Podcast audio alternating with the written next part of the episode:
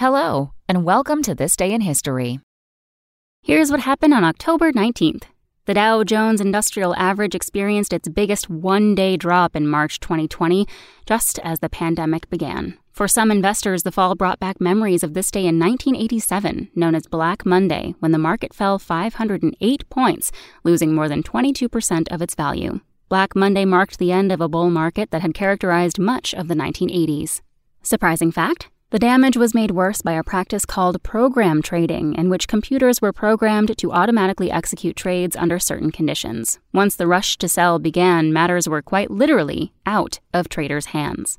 Also, on this day in history, in 1781, the Continental Army defeated the British at the Battle of Yorktown, effectively ending the American Revolution.